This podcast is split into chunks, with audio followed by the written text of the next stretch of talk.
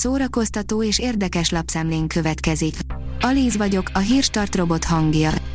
Ma április 5-e, Vince névnapja van. A Mafab írja, sírjunk vagy nevessünk minden idők legrosszabb filmjelenetei.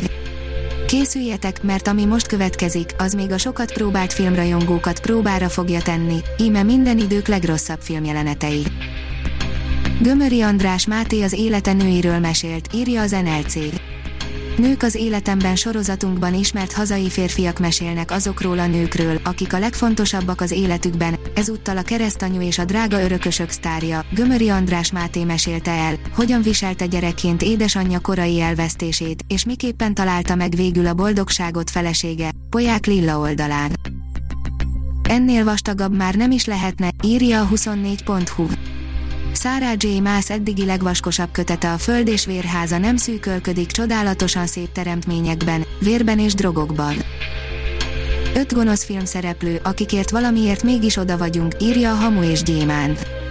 Gyűlölnünk kellene őket, mégis sokszor szeretjük őket, filmek és sorozatok gonosztevői, akik minden kétséget kizáróan az adott mozik legizgalmasabb karakterei, mutatjuk az öt legnépszerűbb imposztort. A könyves magazin oldalon olvasható, hogy a szegény ember Ocean's Elevenje balekok a pácban.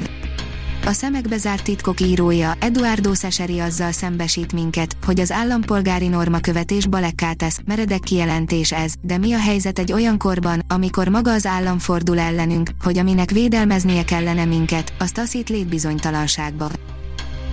A színház online oldalon olvasható, hogy Barabás Botond, új direktor, az életet kaptam Szolnoktól. Az Origónak nyilatkozott Barabás Botond, a Szolnoki Szigligeti Színház új igazgatója, aki Balázs Pétert váltja a poszton.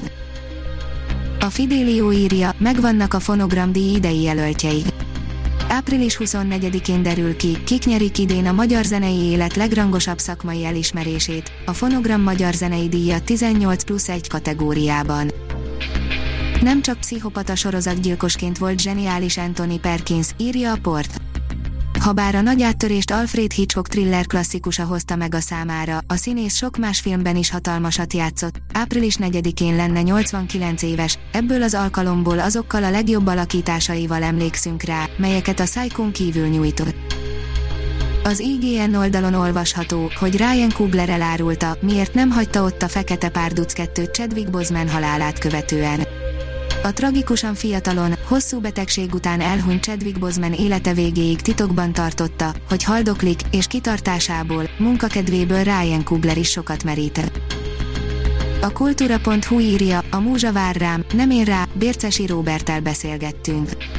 Bércesi Róbert az elmúlt fél évben produktívabb, mint valaha, amellett, hogy megújult a hiperkarma felállása és készülnek az új dalok, megjelent a dalszerző második kötete, és útjára indult Müller Péter Sziámival közös projektje is, az Én meg a Péter.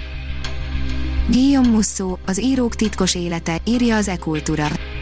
Az íráshoz mindenek előtt fenékkel írja le az első eszébe jutó mondatot Guillaume Musso az Írók titkos élete című regényének egyik elbeszélője, a fiktív Musso. A Hírstart film, zene és szórakozás híreiből szemléztünk. Ha még több hírt szeretne hallani, kérjük, látogassa meg a podcast.hírstart.hu oldalunkat, vagy keressen minket a Spotify csatornánkon. Az elhangzott hírek teljes terjedelemben elérhetőek weboldalunkon is. Ha weboldalunkon hallgat minket, az egyel korábbi adás lejátszása automatikusan elindul, beállíthatja, hogy az összes korábbi adás, vagy csak az aktuális tematika hírei következzenek. Köszönjük, hogy minket hallgatott!